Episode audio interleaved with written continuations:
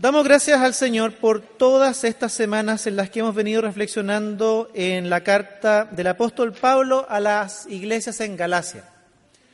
Hoy día seguimos reflexionando en el capítulo 4 y vamos a leer algunos versículos del capítulo 4, ya se leyeron, pero vamos a leerlos para tener eh, en la memoria fresquitos y para también ayudar a quienes aún, a los que se han venido integrando en el desarrollo de este culto.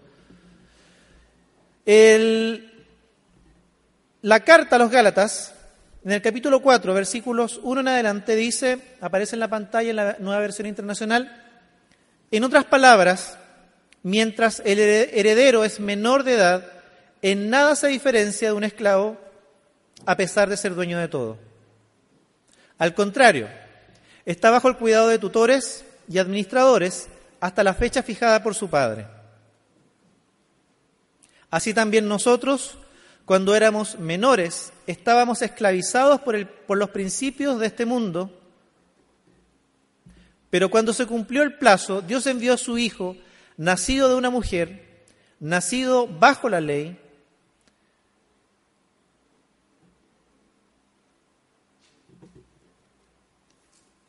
Seguimos en la pantalla, tienen el, pasaje, ¿cierto? Para rescatar a los que estaban bajo la ley, a fin de que fuéramos adoptados como hijos. Ustedes ya son hijos de Dios. Dios ha enviado a vuestros corazones el espíritu de su Hijo, que clama Abba, Padre. Así que ya no eres esclavo, sino hijo. Y como eres hijo, Dios te ha hecho también heredero. Antes, cuando ustedes no conocían a Dios, eran esclavos de los que en realidad no son dioses. Pero ahora que conocen a Dios, o más bien que Dios los conoce a ustedes, ¿cómo es que quieren regresar a los principios ineficaces y sin valor? ¿Quieren volver a ser esclavos de ellos? Ustedes siguen guardando los días de fiestas, meses, estaciones y años. Temo por ustedes que tal vez me haya estado esforzando en vano versículos 1 al 11, que es la continuación de toda esta carta que el apóstol Pablo escribió en algún momento a las iglesias o a las iglesias que estaban en Galacia. Recordemos que eran iglesias ya establecidas y que habían recibido el mensaje del Evangelio, el mensaje de la cruz, la muerte y la resurrección de Jesucristo. Aquella muerte que pagó la deuda completa en favor nuestro lugar donde Él se hizo maldición para cargar no con sus pecados, porque Él cumplió de manera completa y total la ley, vivió una vida perfecta, es el único santo, sin pecado, por lo tanto se hizo maldición y cargó con los pecados suyos y míos. Esa fe en Jesucristo estaba siendo de alguna manera distorsionada. Y por una manera que Pablo no se explica, dice, alguien los hechizó, ocupa esta palabra en los capítulos iniciales, Ustedes se han vuelto ahora de la gracia, la fe derramada por Jesucristo en la cruz, esa obra completa en la cruz por Jesucristo, se han vuelto nuevamente a las obras de la ley. Para Pablo esto es inconcebible, es impensado y no es lo que debieran estar viviendo las iglesias que habían sido instruidas en Galacia en cuanto a la fe en Jesucristo. Pablo en los capítulos 3, en el capítulo 3 pintó con vivos, con vivos colores la idea, la imagen de los que estaban bajo la ley y de los que están ahora bajo la gracia, los que están en Jesucristo. Y dijo que los que estaban bajo la ley eran esclavos, pero los que están ahora bajo la gracia de Jesús viven en libertad. La fe en Jesús, es decir, el depositar toda nuestra confianza en que la redención depende de la obra y solamente la obra de Jesucristo en la cruz y no del mérito personal, es un cambio radical en la vida de las personas. Hay un antes y hay un después. Y es acerca de este antes y este después que Pablo va a hablar o, ha escrito en el capítulo 4 y que va a reiterar o va a reforzar algunas cosas que ya ha dicho en los capítulos anteriores.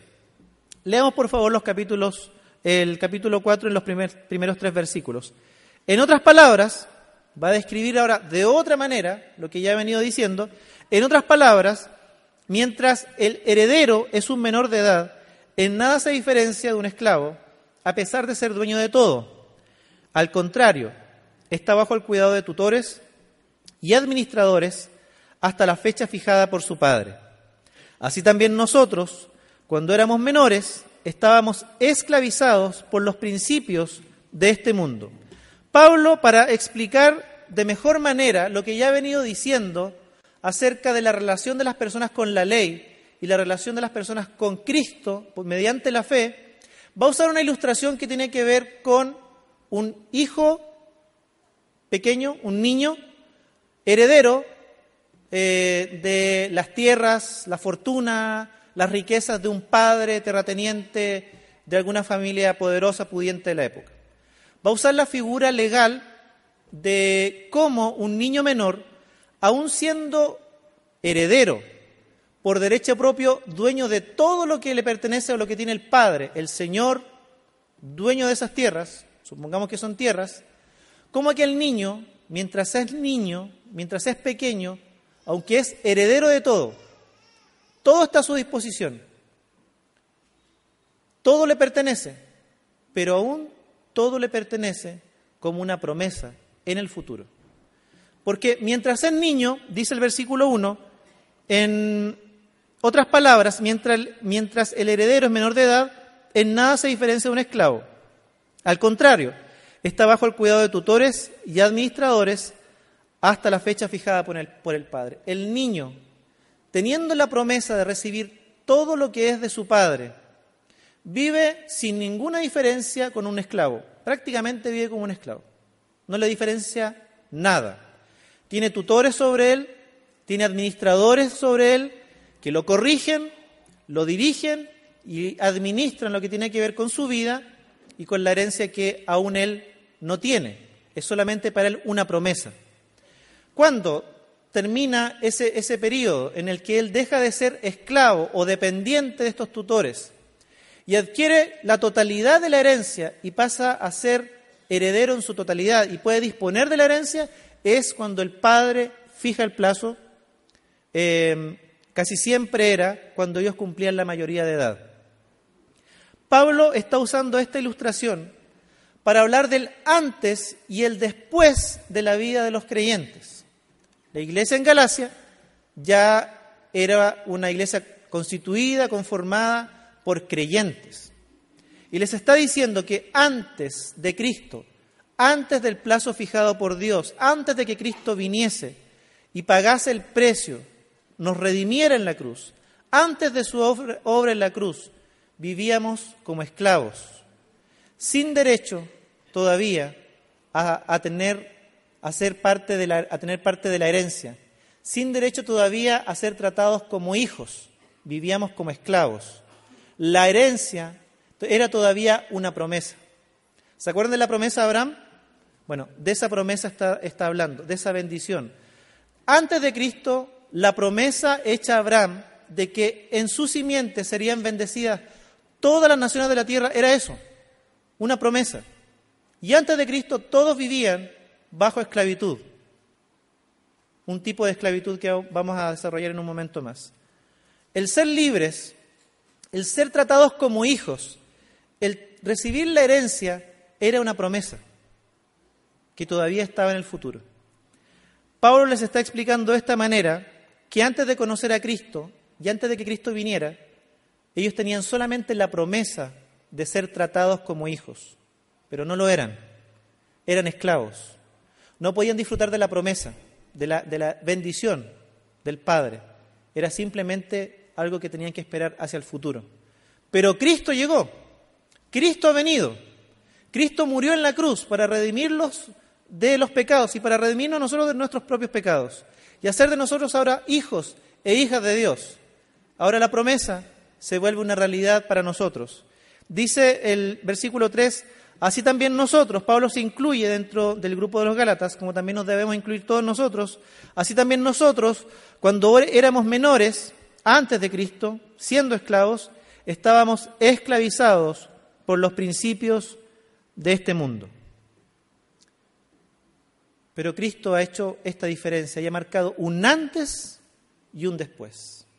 Antes esclavos, y ahora hijos. Antes sin ningún derecho, ahora con todos los derechos. Antes en la miseria y en la pobreza, sin poder disfrutar de nada, ahora podemos disfrutar de la bendición, de la gracia y del amor de Dios en Cristo Jesús. Habla el capítulo 4, versículo 3, de que estábamos esclavizados, antes de Cristo estábamos esclavizados por los principios de este mundo. Estos principios eh, de este mundo tienen que ver con lo que ha venido diciendo, cierta religiosidad, ciertas estructuras básicas de la forma en que se entiende el acercarse a Dios, ciertas reglas, ciertas formas que aparentan piedad y que se esfuerzan por construir un puente desde el ser humano hacia Dios, pero nunca lo logran, nunca lo alcanzan. Parecen ser un camino, todos estos sistemas, estas formas, estos eh, ritos, estas obras, parecen ser un camino, pero finalmente es un camino sin salida que nos lleva a Dios. Habla de estos principios en referencia a esta forma de buscar acercarse a Dios que finalmente no llega a conocerle, ni llega a restablecer la relación con Él, ni a conformarnos como hijos o hijas del, del Señor. Estábamos esclavizados por estos principios, los principios de este mundo.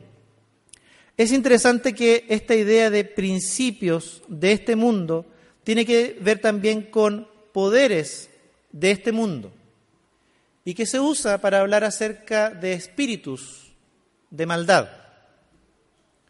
¿Qué tendrá que ver esto con, con, la ley? Porque Pablo constantemente ha identificado las estructuras religiosas con la ley por lo tanto, cuando uno entiende que estamos esclavizados a principios de este mundo, el principio de cumplimiento a ciertas exigencias y deberes también debe estar ligado a la ley, pero también está esta idea de que tiene que ver a espíritus de maldad, poderes de este mundo. De hecho, él menciona algo similar en el versículo 8, cuando dice, ciertamente en otro tiempo, es decir, antes de Cristo, no conociendo a Dios, servíais a los que por naturaleza no son dioses. Está Pablo diciendo que la ley fue entregada o de alguna manera Satanás fue partícipe en la entrega de la ley. no es el caso. Sabemos que la ley fue entregada por Dios a través de Moisés y la mediación de ángeles. Y también sabemos que la intención de la ley es mostrar al ser humano en su incapacidad para vivir la voluntad de Dios y conducirnos finalmente a Cristo. Esa es la finalidad de la ley. Mostrar al ser humano lo incapaz que es, lo ineficaz que es en cumplir con la voluntad de Dios, como una forma de acercarse a Dios, como una forma de alcanzar la redención, el favor de Dios. La ley muestra nuestra incompetencia, nos muestra finalmente como pecadores. Y el único camino que queda entonces es la gracia de Dios. Por eso hemos visto en las predicaciones anteriores que la ley nos conduce, es un ayo que nos conduce finalmente a Cristo, que es el verdadero puente para restablecer esta relación con Dios. Él es el camino, finalmente. Pero para algunos comentaristas, el enemigo de Dios la usa, usa esta ley en lugar de conducirnos a Cristo, la usa para esclavizarnos dentro del sistema legal, de las obras y del mérito propio. La usa para poner en evidencia el pecado y en lugar de llevar a Cristo, acusar y condenar. Él es el acusador, ¿verdad? Es el engañador. Por lo tanto, un sistema que debe apuntar hacia Cristo hoy día fácilmente, y lo vemos en los sistemas religiosos, como hemos compartido en semanas anteriores para esclavizar y dominar a través de la culpa, a través de la condenación y decir lo pecadores que somos, lo indignos que somos y dejar nuestra vida en un camino sin salida, sin mostrar por otro lado la gracia de Dios, que es finalmente el camino hacia el cual la ley ha estado apuntando. Entonces engaña haciendo creer que no hay forma de alcanzar la redención.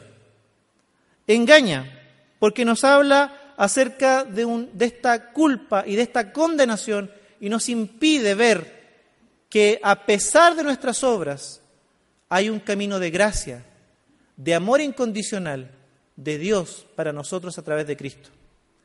Cantábamos hace un rato atrás, abre mis ojos, abre mis ojos, oh Cristo. Muchas veces esta distorsión de lo que es la ley, esta comprensión de lo que es la ley dentro de un marco religioso como un camino donde yo alcanzo el mérito, donde yo por mis obras, por mi bondad, por mi piedad, por mi práctica de piedad o de pseudo piedad, alcanzo el favor de Dios, es finalmente una venda en los ojos que me impide ver el camino de gracia, que es la obra de Cristo, que no es lo que yo pueda hacer. Estos principios, dice el apóstol Pablo, estos principios, los principios de este mundo, este sistema basado en el mérito propio, basado en la obediencia a la ley, es ineficaz, dice el, versículo 9 son ineficaces, no logran cumplir con ese propósito, porque el propósito de la ley es otro, es conducirnos a Cristo y mostrarnos la necesidad de la gracia abundante e inmerecida de Dios por nosotros. Pero ¿qué ha ocurrido con los Gálatas? Habiendo conocido el amor, la gracia inmerecida de Dios, han vuelto a las obras. Y para Pablo, volver a las obras es volver a un, sistema esclavizante a un sistema angustiante, a un sistema ineficaz. Y es, por otro lado, rechazar el camino de la gracia. Es pretender ser yo mi propio redentor o ser corredentor con Dios, lo que significa rechazar la gracia de Dios, rechazar la obra de Cristo. Pablo ha usado palabras tan fuertes y es necesario porque el tema que está en juego es un tema fundamental. Tiene que ver con las bases de nuestra fe. Pablo le dice, no pueden volver atrás. Ya fueron aceptados como hijos, ya recibieron la promesa. El tiempo que dice el versículo 3 ya se cumplió. Ahora viven en libertad y ahora viven con todos los privilegios de ser herederos e hijos de Dios. Y siendo herederos, pueden disfrutar la bendición de ser hijos, de tener esta relación con Dios como Padre y toda la bendición que ha venido con esta nueva vida que Cristo nos ha regalado. ¿Cómo? Siendo herederos ya, teniendo todo eso para ustedes, porque el tiempo se ha cumplido. Capítulo 3, versículo 3. ¿Es que quieren volver a un sistema donde viven como esclavos? Esto es irracional, dice Pablo. Volver a vivir como esclavos, volver a vivir en un sistema opresor donde reina la culpa, la condenación, el engaño, donde es un callejón sin salida, donde jamás lograré dar la talla, dar la medida. ¿Cómo? dice Pablo.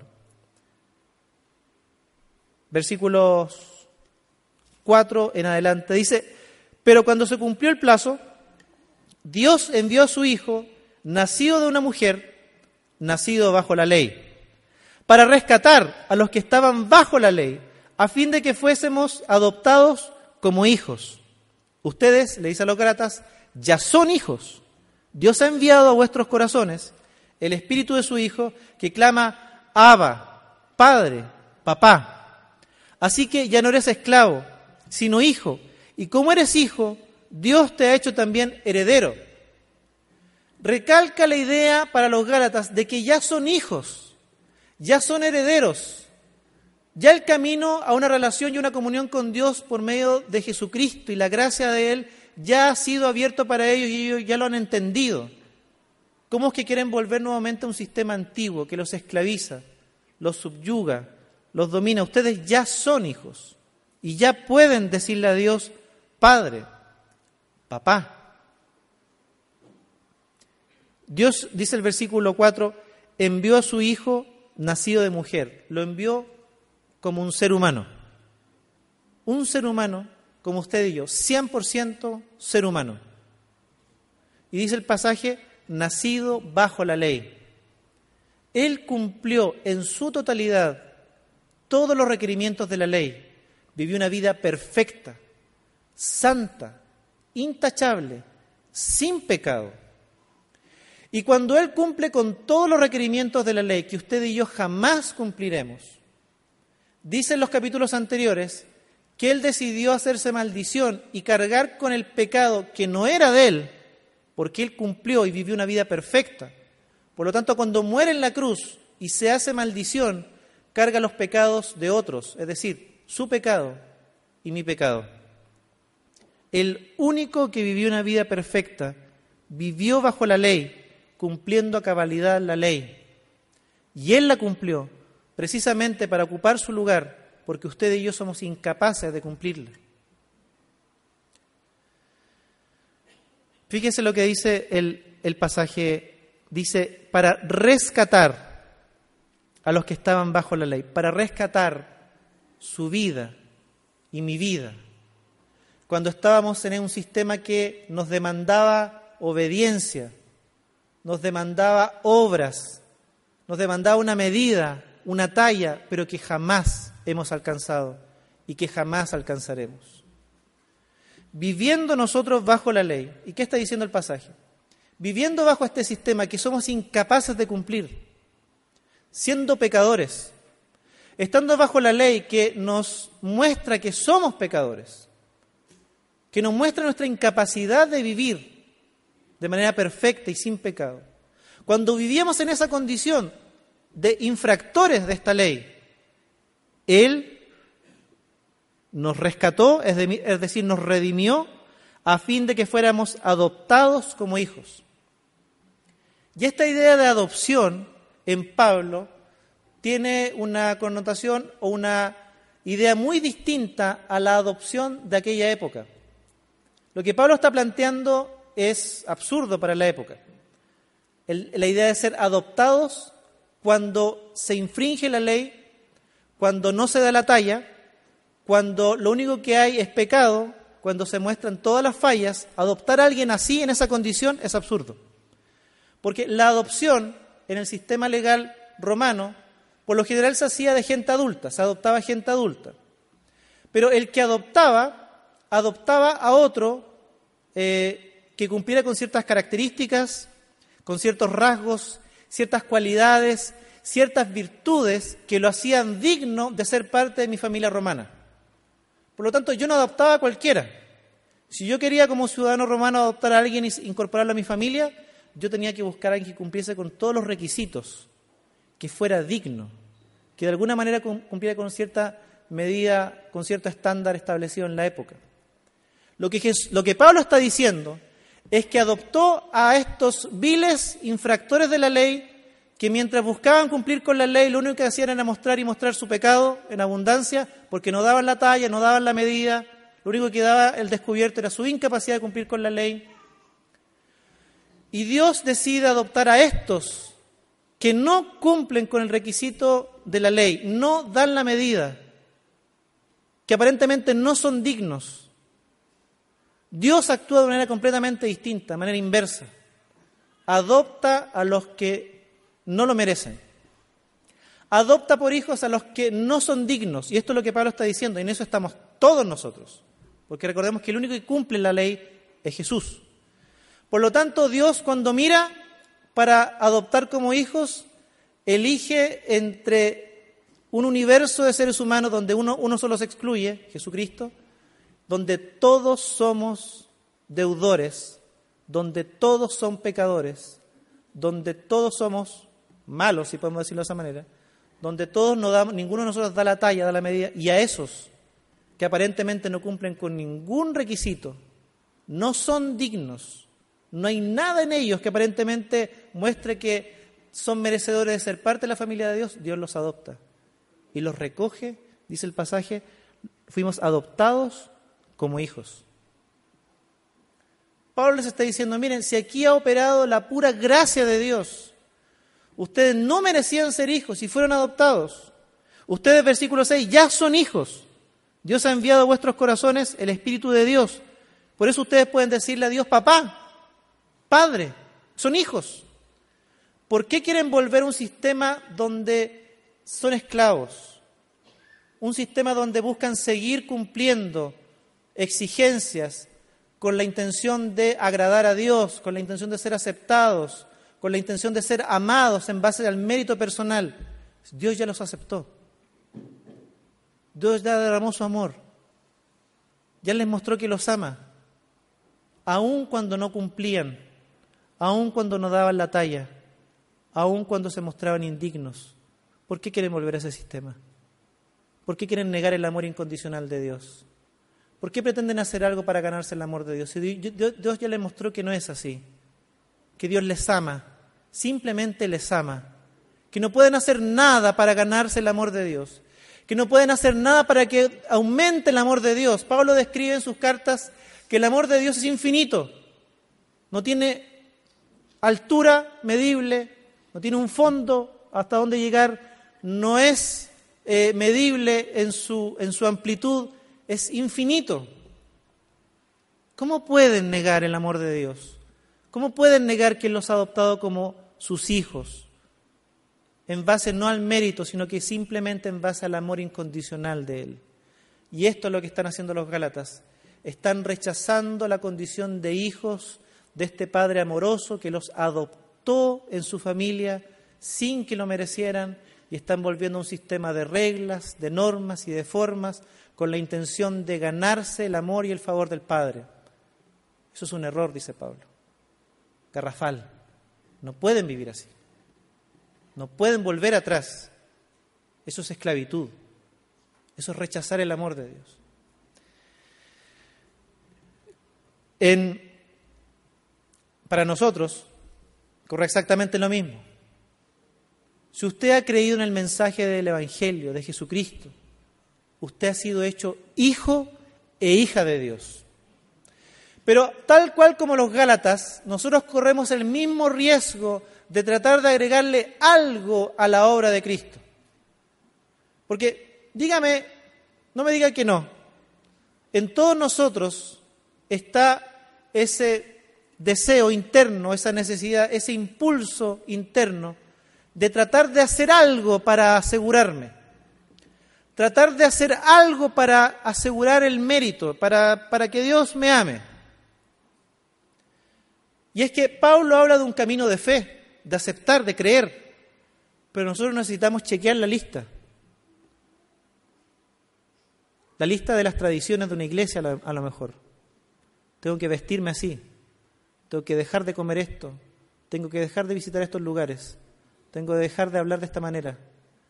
Y todos son no, no esto, no lo otro, no aquello. Entonces, en la medida que yo cumplo con la lista, me siento tranquilo conmigo mismo, ni siquiera con Dios. Me siento tranquilo conmigo mismo porque estoy cumpliendo de alguna manera la medida. Eso, queridos, es exactamente el camino que los Gálatas habían tomado y que era volver atrás. Tu moralidad, tu bondad puede ser un camino puede ser algo que esté también rechazando la gracia de Dios. Me explico. No solamente la maldad nos aparta de Dios, nuestra maldad, sino que puede que también nuestra bondad, nuestras buenas acciones nos aparten de Dios. Y esto claramente lo muestra Jesucristo en la parábola de los dos hijos, del hijo pródigo y el otro hijo que está en la casa. Y es que nuestra bondad, nuestras buenas acciones, nuestra buena conducta, si la colocamos como un mérito, como algo que calma nuestra conciencia, como algo que nos dice, sí, estás bien, así Dios te va a aceptar. Si la colocamos como una condición para recibir el amor de Dios, estamos fallando, porque estamos colocando otra vez nuestra vida, nuestra conducta, conducta, nuestro accionar como mérito, como requisito para el amor de Dios. Y eso claramente es un error.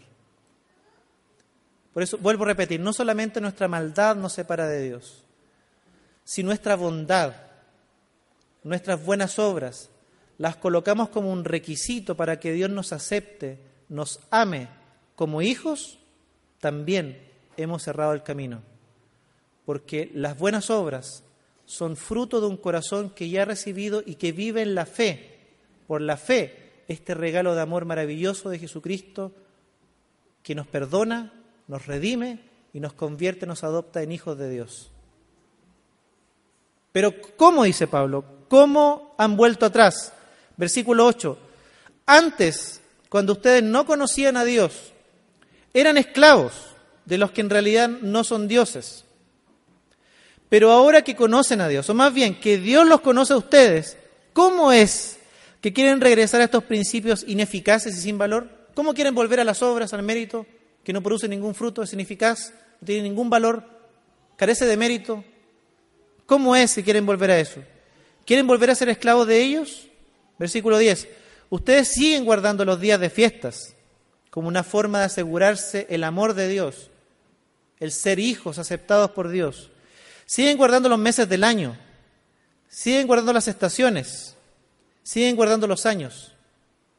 Y ahí colóquele, coloque el nombre de lo que usted pretende guardar, como una forma de asegurarse el amor del Padre, de asegurarse el ser hijo, hija merecedor del amor de Dios.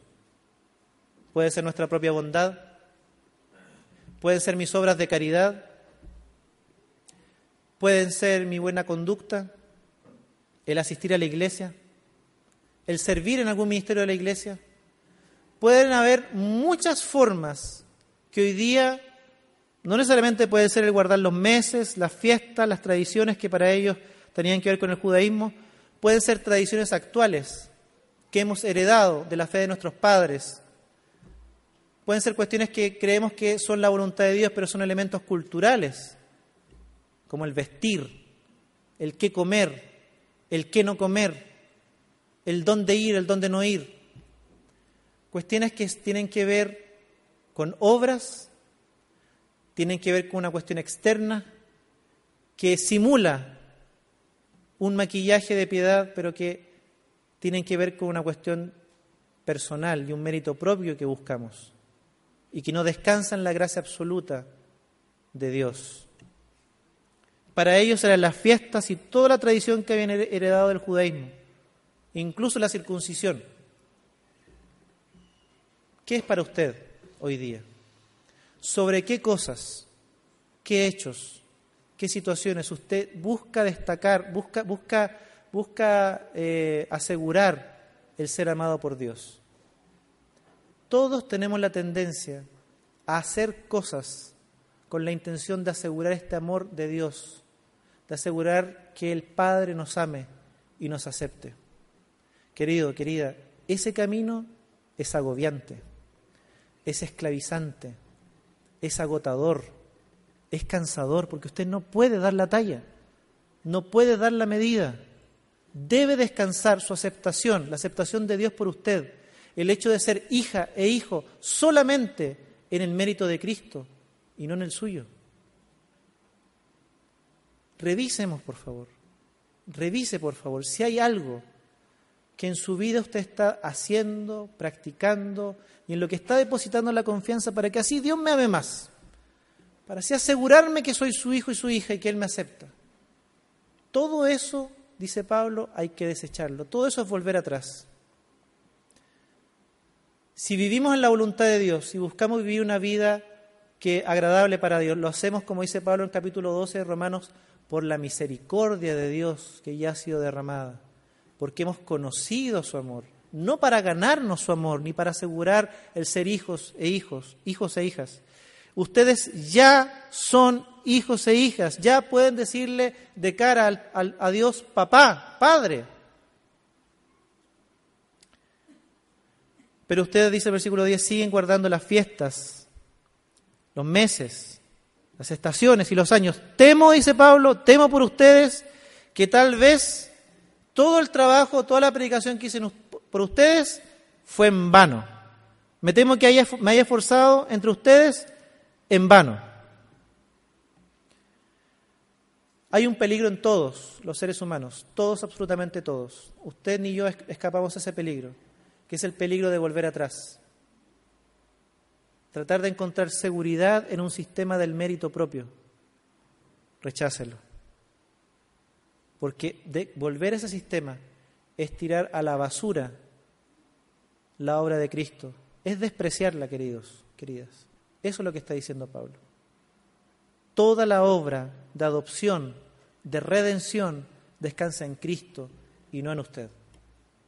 Él le redimió, pagó su deuda y le adoptó a pesar de sus pecados pasados, de sus pecados presentes y de sus pecados futuros. Por eso es que Pablo dice que toda la vida debemos vivirla por fe.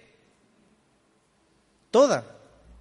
Usted se enfrentará como hijo e hija de Dios a situaciones en su vida, a conductas, a pecados, a acciones en su vida, siendo hijo e hija de Dios, que son vergonzosas. Yo me enfrento a situaciones. Cuando miro al Rudy, no al pastor que ustedes ven aquí muy terneado, muy pinteado, cuando yo veo a Rudy, que yo lo conozco mejor que, que nadie, yo veo cuestiones en mí que realmente son vergonzosas. es el momento de descansar en la gracia que cubre mi maldad, que cubre mi miseria, que cubre aquello que es vergonzoso. A veces ponemos una expectativa y un estándar de cristiano tan alta que ni siquiera nosotros somos capaces de alcanzarla. Peor todavía, muchas veces como cristianos colocamos una vara sobre otros lo que otros deben cumplir, la forma en que otros deben vivir. Y esclavizamos la vida de otros.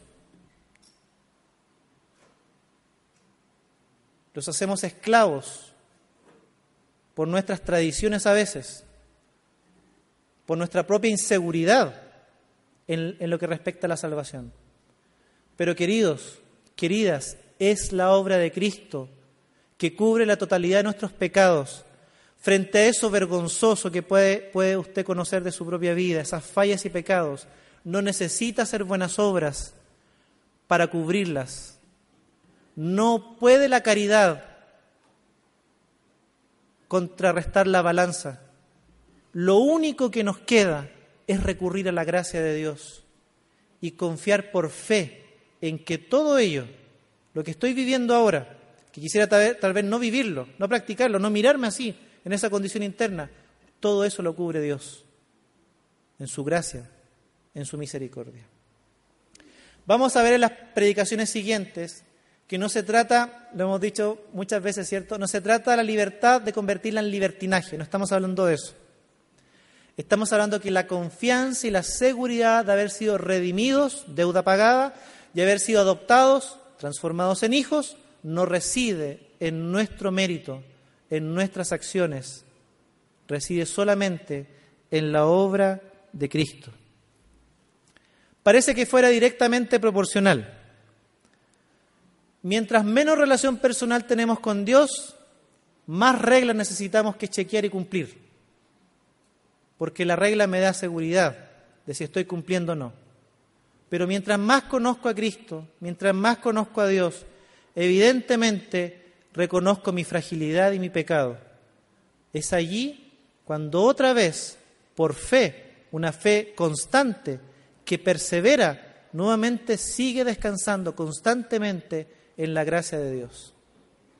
Usted seguirá avanzando en edad, seguirá avanzando en experiencias y seguirá viendo en usted cuestiones que todavía son oscuras, son vergonzosas, son pecados y son fallas.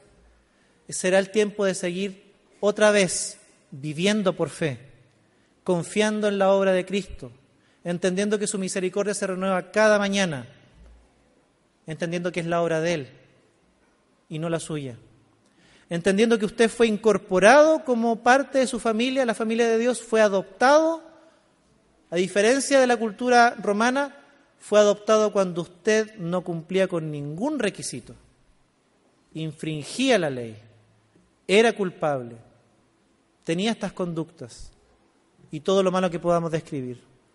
A pesar de eso, y sin contar, por otro lado, sus buenas obras. Él nos ha hecho sus hijos a pesar de nuestra maldad y sin contar nuestras buenas obras, solamente por gracia, solamente por la redención y la adopción ganada por Cristo en la cruz. Y esa y sola esa obra, la de Cristo, es la que debe ser nuestra seguridad de salvación, de haber sido redimidos y que hoy día podemos con libertad decirle a Dios, papá, padre. Quiero invitarle a renovar tal vez su compromiso con Dios, o más que su compromiso, su fe en Dios, la fe en Jesucristo. Esta fe que debe ser renovada, Esta fe es la que debemos vivir siempre. Pablo dice, el justo por la fe vivirá. La fe no es el acto de un día, el día de la conversión. La fe es un acto de vivir toda la vida, creyendo en que Dios me ha amado, me ha perdonado, ha pagado la deuda, me ha aceptado como su hijo, a pesar de mis pecados y sin contar para nada mis buenas obras, solamente por la obra de Él en la cruz. Le invito a tener un momento de reflexión, cerramos nuestros ojos, oramos al Señor y le pedimos también a Él que nos hable. Y renovamos nuestra fe, esta fe en su obra y solamente en su obra.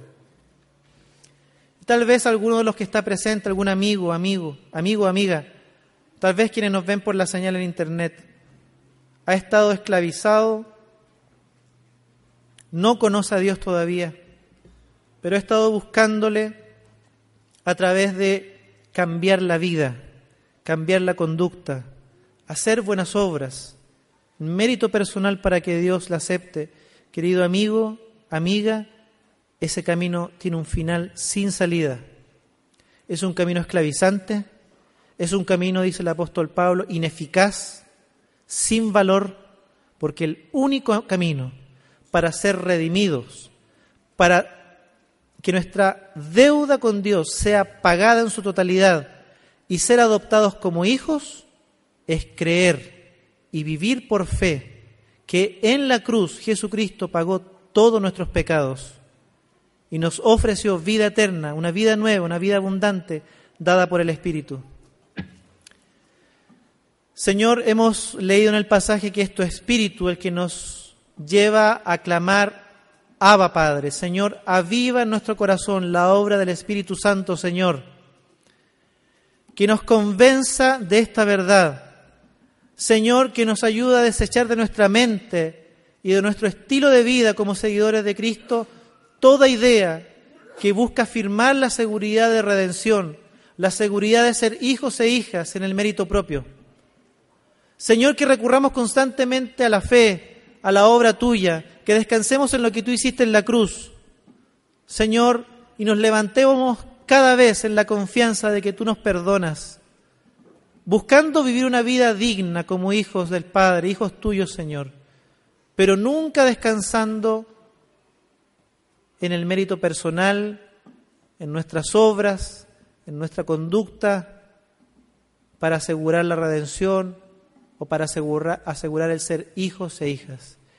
Que entendamos que tu amor está allí, infinito, incondicional, para todos aquellos que creen en tu nombre y que descansan, se vuelven a la obra de Jesucristo en la cruz, lo reciben por fe como un regalo de gracia, como un regalo inmerecido, Señor, a pesar de nuestra maldad y sin la mediación de nuestras obras, solamente por la obra de Cristo. Queremos, Señor, seguir caminando en este camino de fe, donde la obra te pertenece a ti, y seguir siendo transformados por medio de tu Espíritu Santo en nuestra forma de pensar y en nuestra forma de vivir para ti, Señor. Te damos gracias por tu palabra, por la obra completa de Cristo en la cruz y por el Espíritu que ha sido derramado en nuestros corazones y que hoy día nos ha dado nueva vida, nos habla acerca de ser hijos e hijas tuyas, Señor, y que nos permite hoy día decirte a ti con libertad, papá, Padre, somos tus hijos. Gracias, Señor, que esta convicción, que esta seguridad esté en cada vida de aquellos que son tus hijos y tus hijas. Señor, y aquellos que aún no te conocen, Señor, sus ojos sean abiertos para entender la gracia y la obra de Cristo que perdona nuestros pecados y que nos hace hijos e hijas. Gracias, Señor. En el nombre de Jesús. Amén.